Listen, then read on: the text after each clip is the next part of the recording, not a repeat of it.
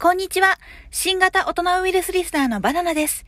永遠の罠という世の中の罠について語るポッドキャストを77歳の社長さんと一緒に配信しています。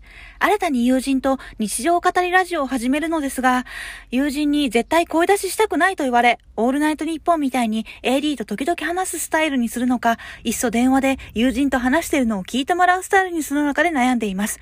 どちらの方が楽しんでもらえるのか、ご意見聞かせてもらいたいです。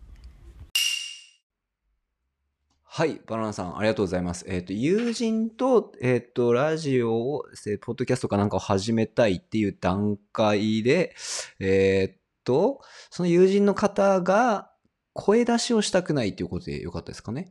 えっ、と、うわ、どうしたらいいんだろう。あの、ボイスチェンジャーとか使ったらどうですかね。どうなんだろう。あとは、まあでもそうか、AD みたいにこう、なんかカンペで指示出してくるみたいな感じってことですかね。まあ、それでもいいかもしんないけど。うん。